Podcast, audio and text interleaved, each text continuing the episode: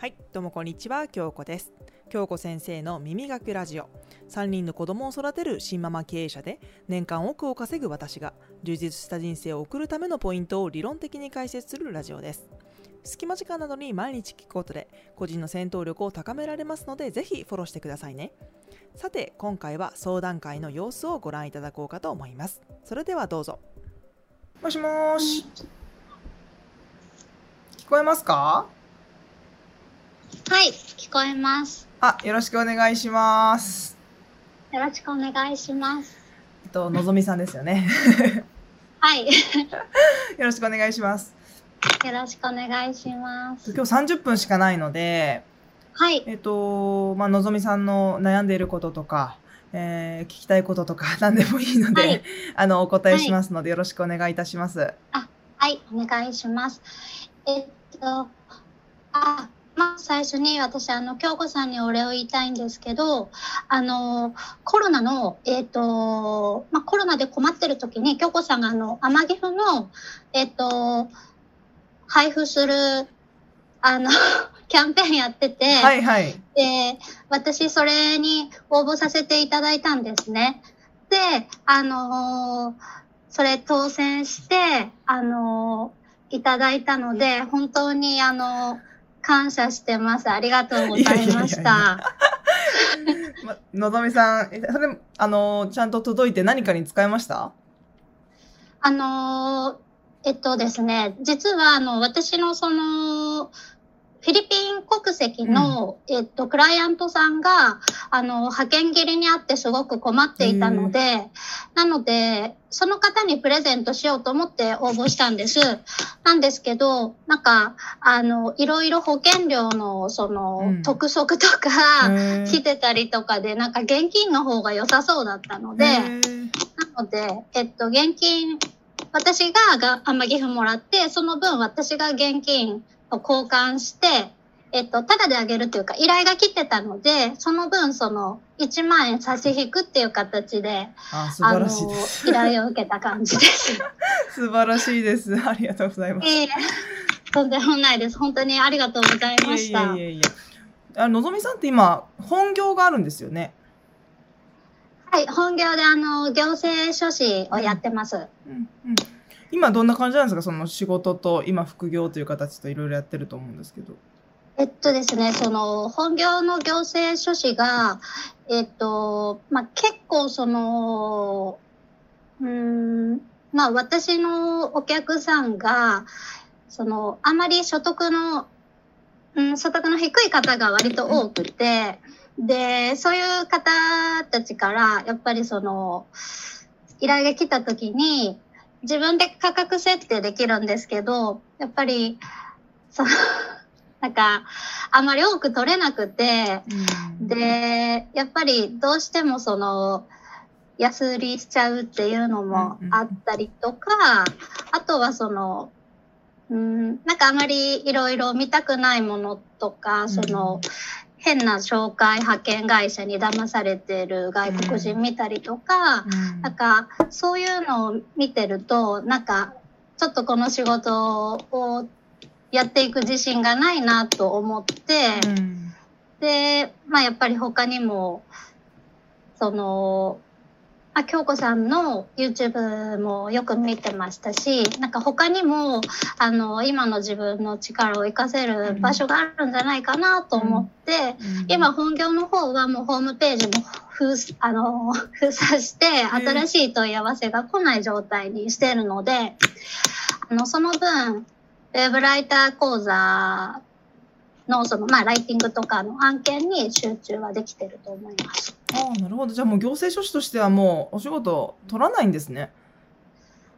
今は、そうですね、新規の顧客を集めるつもりはないです。リピーターから依頼が来たら、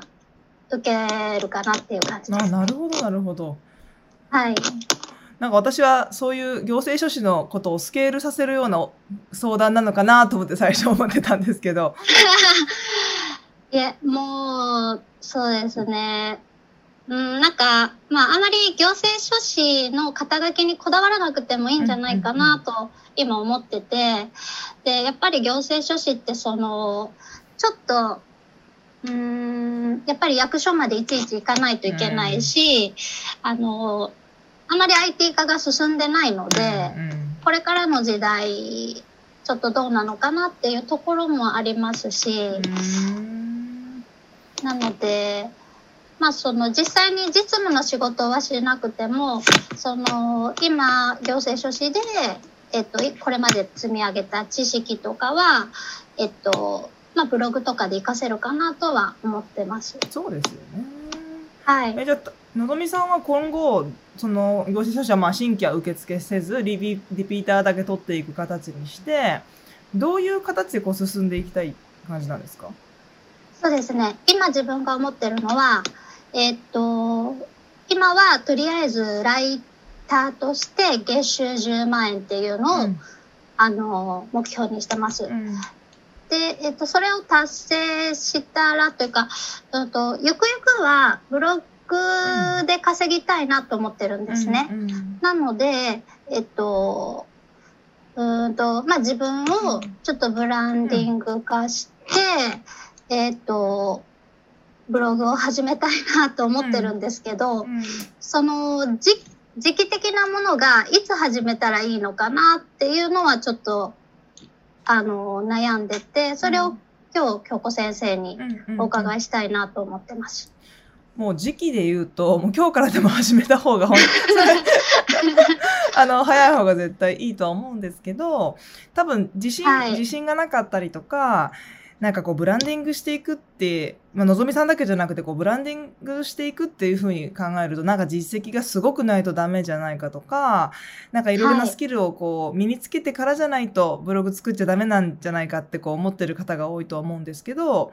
はい。なんかね最初にもう進めちゃって私はいいと思うんですよ。うんうん、あのまあある程度文章も書けると思うしもちろんそのワードプレスの使い方だったり記事設計とか SEO ライティングとかそのあたりはもちろん知識は必要になりますけど何かこう、私もそうなんですけどこう発信していくうちになんかこう自分のなんていうのかなカテゴリーというか属性が決まってくるんですよね。はい。なんか私も最初なんか子供がいる主婦みたいななんかそういう発信でもいいのかなと思ったりしてたんですけどそれだけじゃやっぱ足りないなとも思って、そういうふうになんかはい発信していくとなんか自分の長所が見つかってくるんですよね。うん逆にこれはやらない方がいいみたいな のも見つかってくる感じでそれをなんかまだ自分で見つけれてなかったんでしょうね最初のうちって。うん。だからのぞみさん自身もなんか多分これっていうのがあったら誰でももう走 り出してると思うんですけどなかなかそれが難しいっていう方がいるのでなんかこうライターとしてまず10万円稼いでる稼ぐ稼ぐと。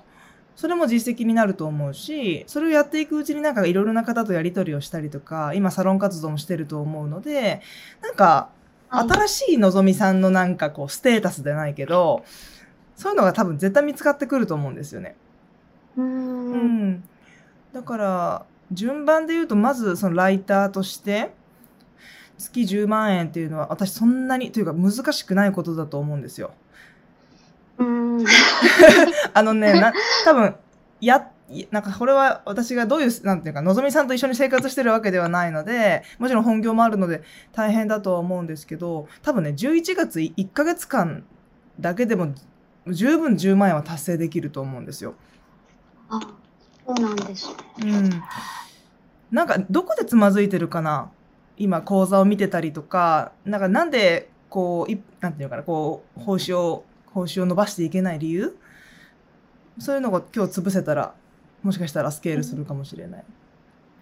えっと、実際にうん、その案件に応募しだしたのは10月に入ってからなんですね。うん、うん、うん。で、えっと、まあ、初めはタスク案件なのかなと思って、えっと、まあ、その、英会話講師もやってるので、ー。なんか英語で、あの、こういう言い回しを10個書いてくださいみたいなへやーつをやってみたんですけど、まあそれがもちろんそう、やったら20円ぐらいな。タスクなんで絶対お金もらえるんですけど、ただそれだけで結構時間が、あの、1時間とかかかったんですね。なんか悩みすぎちゃって。なので、あの、思い切って、そのプロジェクト案件にいくつか応募したんですね。多分最初5つぐらいいろんなのして、そしたらそのうちの一つが、えっ、と、まあ、テストライティングで、えっ、と、挑戦させてもらえたので、で、それも結構3000文字ぐらいで時間はかかったんですけど、えっ、と、一応採用されて継続案件をもらえるようになったんですね。うんうんで、でもそれは、えっ、と、一文字1円なので、3000文字書いても3000円。うんうんうん。で、あとは、えっと、法律案件のものを申し込んで、うんそれは、えっと、記事じゃなくて、その構成を考えるものだったんですけど、それもテストライティングで採用されたので、えっと、一応継続案件に進めるようになって、それが多分、えっと、単価が1.5円ぐらいだったと思うんですけどなので、あの、多分、初心者にしては、こう、あの、出だしはいいかなと思ってるんですけどただ、あの、一つの記事を書くのにものすごく時間がかかっているので、なので、この調子で、えっと、10万っていうのは、どうなのかなっていうのは思ってますね。まず、うん、単価1文字1円とか1.5円からスタートできてるのは素晴らしいと思いますよ。あ、そうですうん。。あの、最初やっぱり0.3円とか0.5円とか、そこから実績積んで最低まあ1円以上もらえるっていうところまでに行くんですけど、それもらえてるっていうことはやっぱり基礎的なライティング、まあ講座でも習ってると思うし、まあ行政書士っていうね、あの、本業もあって、やっぱ文章書くのお上手だと思うので、なんかこう、どこに時間かかってるかっていうことを今後、今度は考えていった方がいいかも。単価はちゃんと取れてるから、どこでなんかこう時間使ってます？うん。とそうですね。あのーやっぱり、まあ、テストライティングの時は、やっぱりどうしても採用されたいっていう気持ちが強くて、あのー結構かん、まあ、自分の中で完璧な記事にしようと思って、時間をかけちゃったっていうのもありますし、なんか、すごく丁寧な指示書を送ってくださるんですけど、うん。で、この、この、その見出しとかも全部決まっていて、うん。これを全部取り入れてくださいっていう風になってるんですけど、でもこれ全部取り、このままその指示書に従ったらなんかちょっと構成的におかしくなるなっていう自分の中での疑問もありつつ、でもまあ指示だからと思って、そのまま、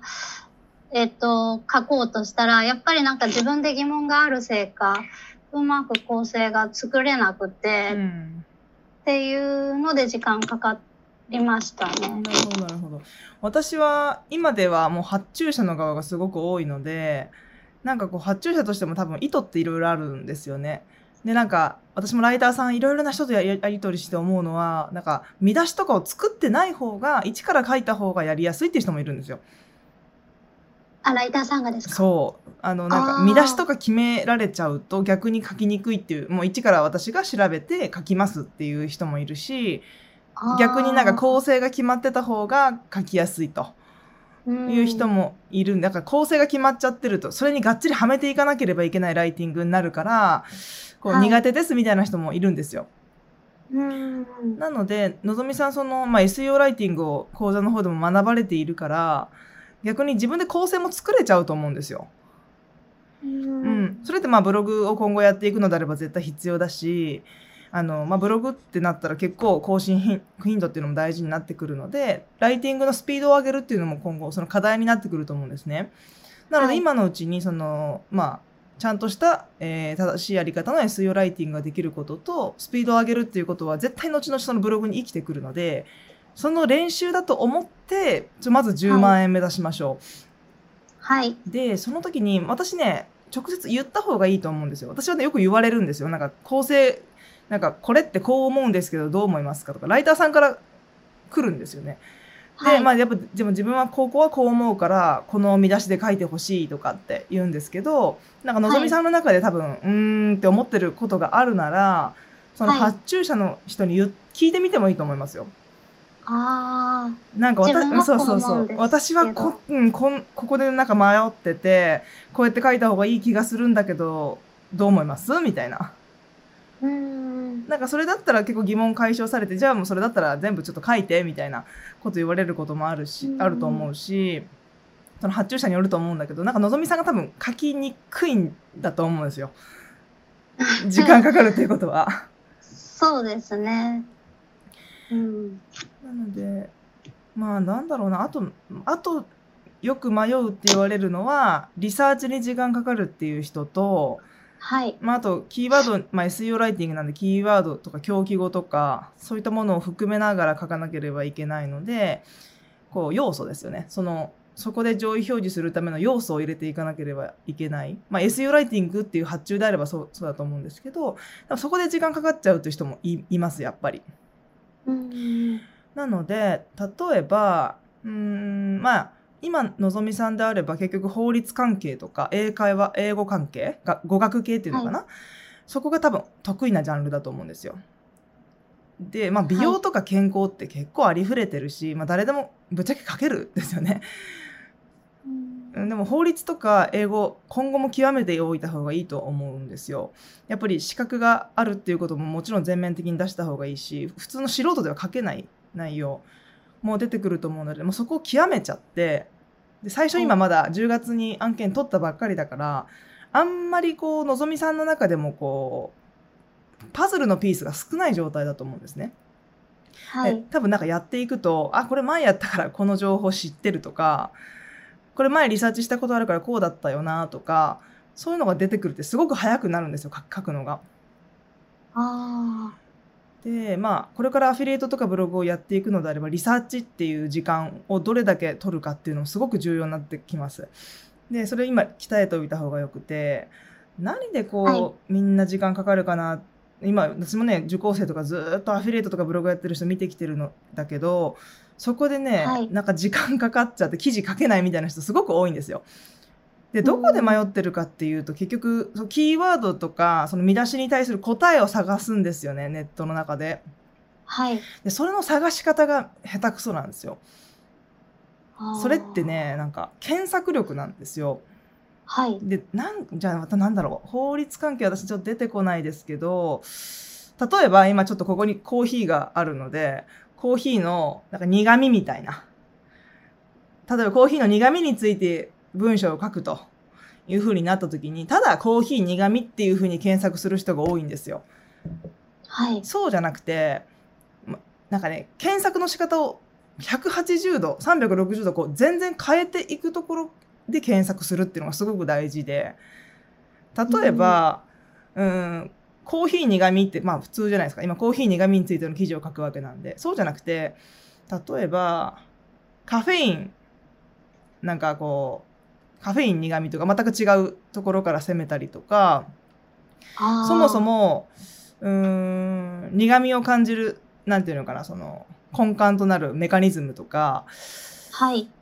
うーんなんかもう本当に全く違う角度から検索するんですよね。ちょそのやり方ね、あのアフィリエイトとかブログの講座の方で私指導してるんですけどなんかねこう全然違う角度から調べてみるとああなるほどこれってコーヒーの苦味とあの結局つながるなっていうこととかが出てくるんですね。ああ、なるほど。そう例えば英語とかで言うとなんだろうじゃあ単語がま全然覚えられないみたいなこう効率的に、あのー単語を覚える方法みたいになったとしたら単語を覚える方法とかじゃなくてそもそも記憶力記憶のなん。エビングハウスの曲線とか全く全然違う角度から調べることによってこう書けたりするんですよね。うんうん。でなんかありきたりなんですよ結局例えばコーヒー苦味で例えば上位表示しようと思った時にそれしか調べなかったらその検索結果しか出てこなくてそこでね同じ内容を抜粋してきて自分で SEO ライティングしても上位表示しないんですよね。うん、そうじゃなくくてもう全く違う検索結果とか、まあ、本読む時間あるなら本とかそういうところから情報を引っ張ってきてかつそれに必要な狂気語を入れるんですね。ああ。なるほど。だからなんか変な「えこんなんで検索したらどうなるんだろうみたいな感じで、うんなんかいろいろ検索してみると、ああ、なるほど、なるほど、これってこういうことなのかみたいな。で、その引き出しを増やしていった方がいいと思います。のぞみさんの中で。多分、うん同じジャンルばっかりやってたら、多分同じようなことを書くようになってきます、やっぱり。うんで、その上位表示する、多分上位表示、だから SEO ライティングしてくださいみたいな案件ってやっぱり多いと思うんですけど、その上位表示に必要なことってお大きく2つあるかなと思ってて、まず1つがその独自性。はい。で、どこにもない情報みたいなことを言うんですけど、でどこにもない情報なんて今どこにあるんだって話なんですけど、それってはい結局一時情報だと思うんですよ。自分が体験したことってどこにもない情報だと思うんですね。ああ、はい。そう。それは書けると思う。もしのぞみさんが例えば語学とか法律関係で、実際に本当にのぞみさん自身が得たことはいっ。ていうのは絶対一時情報。あレビューとかもそうですよね。だと思います。それがまず上位表示する条件の一つ目で、もう一つはもうそのはい包括性っていうところで、はい。あの、なんていうのかな、独自性も大事なんだけど、その、全部まとまってるっていうのにも価値があるんですよ。情報って。なんていうのかな、セットになっているって価値があって、なんていうのかな、本とか、うーん、その記事一つにしても、本当は例えばコーヒー苦味について、こういろいろなバラバラなピースってたくさんあると思うんですね。それを一つにまとめてますっていう、パッケージって価値がありますよね。セットとか。例えばマックとかでもそうなんだけどジュースとかポテトとかハンバーグを単品で買うよりもセットで買った方がなんかこう安いしなんかこうまとまってるじゃないですか。それに価値があるじゃないですか、情報もそれと一緒で、そのはい。上位表示してい上位表示する記事にその包括性っていうのは全てまとまってるっていうことに価値があるんですね、うん。なんでかというと離脱されたくないじゃないですか。はい。あの出品者としては。でそののぞみさん自身のライターの技術としても他に自分以外の記事なんて見てほしくない。自分の記事だけで完結してほしいわけですよ。そういう記事を書けたらのぞみさんの単価ってどんどん上がっていくと思うんですけど。うん。なんていうのかな。その要素を見るためにまず検索結果を見ることが大事なんですねすごくちょっと難しくなってきたけどあ、いえいえ。なんかこう上表示するにもなんていうのかな絶対に Google ってよく見てると思うんです要素を。ではい。1位2位3位4位って絶対順位つくじゃないですか。はい。絶対同率2位とか同率1位とかないじゃないですか。で絶対いろいろなポイントっていうのをこう総合的に見て順位決めてると思うんですね。だから私は一応そのそのキーワードで記事を書くんだったら1位から20位まではまずごっそり見ますしっかり。うんどういうこと書いてんだろうみたいな。だからこういう要素も含めた方がこのキーワードでは上がるんだなみたいな。それもまあ、なんていうのか、まず見出しを見ることが大事で、別に見出しだけ抽出するするとかも無料であるんですよね。はいはい。そうそうそう。だからまずどういう要素が必要なのかみたいなのを見ていって、かつ違う角度から見ていいく？そうすることによってなんかこう、全部まとまってるっていうような記事が出来上がるんですよね。うん。だから、まあ、多分こうねこう言って言われてもうわなんか難しいみたいに思うかもしれないんですけど多分のぞみさんすごくなんていうのかなこう学習意欲も高いしあの賢い方だと思うので多分なんていうのかなこうスピードですねあとそのパパパパッといろいろ調べてそれをまとめる力っていうのも必要になってくると思います。なんかこう賢い人ってなんかこう完璧を求めちゃう性格も多分あると思うんですけど、うんまあ、ある程度8割8割8割ってこう盗んできた情報をこうわっと一つにまとめるそれも一つの技術だと思うのでうん。なんかそういうことがこうできるようになってくるとスピードも上がると思うしいい記事が書けると思なるほど。う。うん、でもしそのスピードが今後も出せないみたいな、うん、どうしても出せないっていう風になってきた時にはとにかく一文字単価を高くしておあのか稼いでいく記事数とか文字数は少ないけど単価を高くしていくっていうあの仕事に持っていくっていうのもいいと思う。やっぱ法律とか語学ってすごい専門的なところだと私は思うので単価を高くしやすいと思うんですよね。うん、はい。そのために実績と、まあ、こういう資格持ってるっていうこととかもしブログを作り始められるならもうブログも作ってそういうこうこういうことをやってるとかこういう記事も書けるとか、うんうんっていうものも今後やっていくとなんかた1文字5円とか10円とかなってくると思いますよ。そうですね。自分のブログも、あの、あれですよね。あの、ポートフォリオとかうんで載せたらいいんですよね。はい。うんもしかしたらそのプロフィールというかポートフォリオ？ポートフォリオの書き方し、書き方で全然単価違ったりとか仕事の取れ具合違ったりするんですよ。あでなんか私なんかね最近ちょっといろいろ見ててあ、はい。なんか意気込みとかこれこれからこれやろうと思ってるとか多分 maybe みたいな書き方してるポートフォリオって全然ダメだなと思っていて。もう持っちゃダメですけど、なちょっとこう本当になんで何々できるとかしますみたいなこう意欲をちゃんと見れるようなポートフォリオをあと見やすい感じ箇条書きにしてあったりとか、はい。うん、なんか今までの実績ですね。うん、なんかのぞみさんこういろいろ多彩だと思うのでそこをなんかこうアピールしていくとスピードは上げられないかもしれないけど一文字単価がすごく高くなりやすいなと思いました。うん。なるうんほど。うん、なんか誰でも書けるような内容って結局一文字単価低いんですよね。うん。うん、それは、えっと、一文字単価の高い案件を探してみたらいいってことでしょうか？うん、いろいろやり方はあって例えばすごく継続的に例えばやっていたとしてなんかあっちから単価上げてくれる場合もあると思います。私すごいいいライターさんだったらすぐ単価上げてあげるんですよね。うんあの話したくないからそういうふうに上手に書けるライターさんって手放したくないから発注者としては。あ、うん、だ今まで1文字1円だったけど1文字3円でお願いしますとか。うんそういう継続的なクライアントさんを見つけるっていうのも大事。そのためにはいろいろ最初数打った方がいいとは思うんですけど、うんなんかその方が楽じゃないですか。受ける、受ける方も。はい。同じ指示書だと思うので。うんなんか、多分最初、うーんってこういろいろ試行錯誤して進みにくいなーっていう感覚あると思うんですけど、進み出したらライターは早いと思いますよ。ううんん。今、あの、とりあえず、酒坂さんを目指しています。いけると思いますよ、絶対。うんうん、ライターはなんていうのかな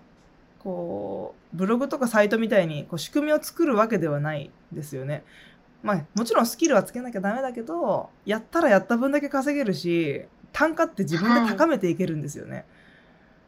ううんんでそれってブログとかサイト今後やろうと思ったら絶対活かせるので、はい。うん、だからまあそれをやりつつ、うん、スキルアップしていけたら一番いいかなと思いますけどね。じゃあ、あの、まあ、今すごく一つの記事に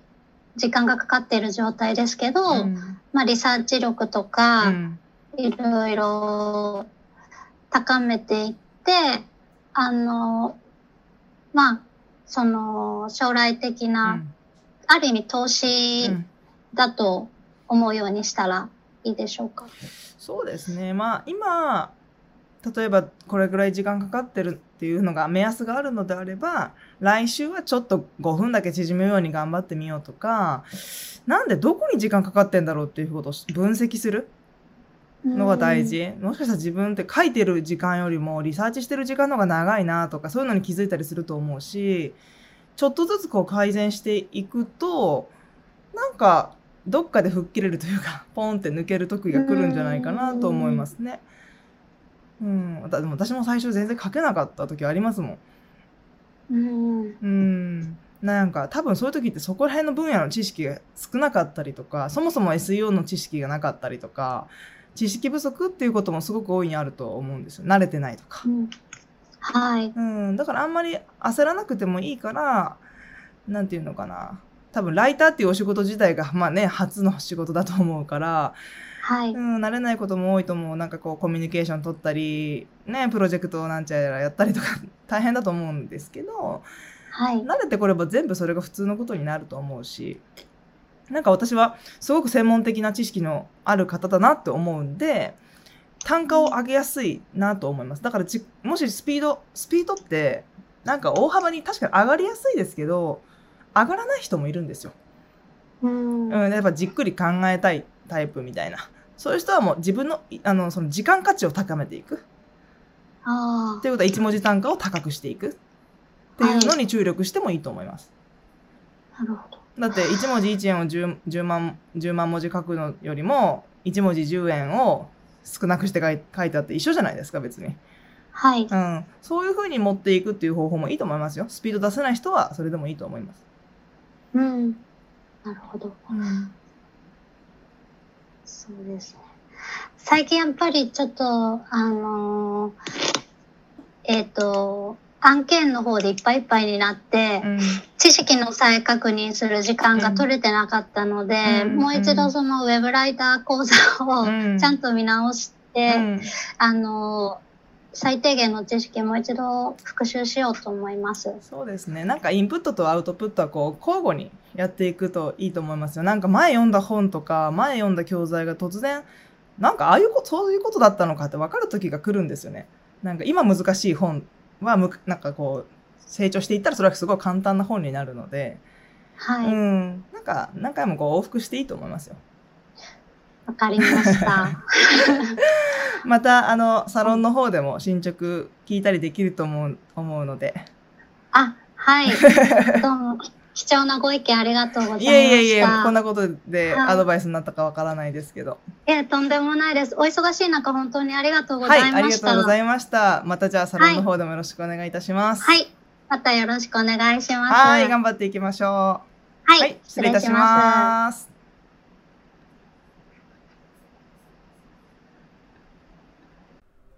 いかがでしたでしょうか？この相談会の内容を生かして自分のビジネスに生かしてみてください。今日この YouTube チャンネルではビジネスに関するお話や行動の仕方を徹底的に解説しています。オンラインスクールの副業の学校そして今日この YouTube チャンネルはチャンネル詳細を覗いてみてください。それではまた次のラジオでお会いしましょう。京子でした。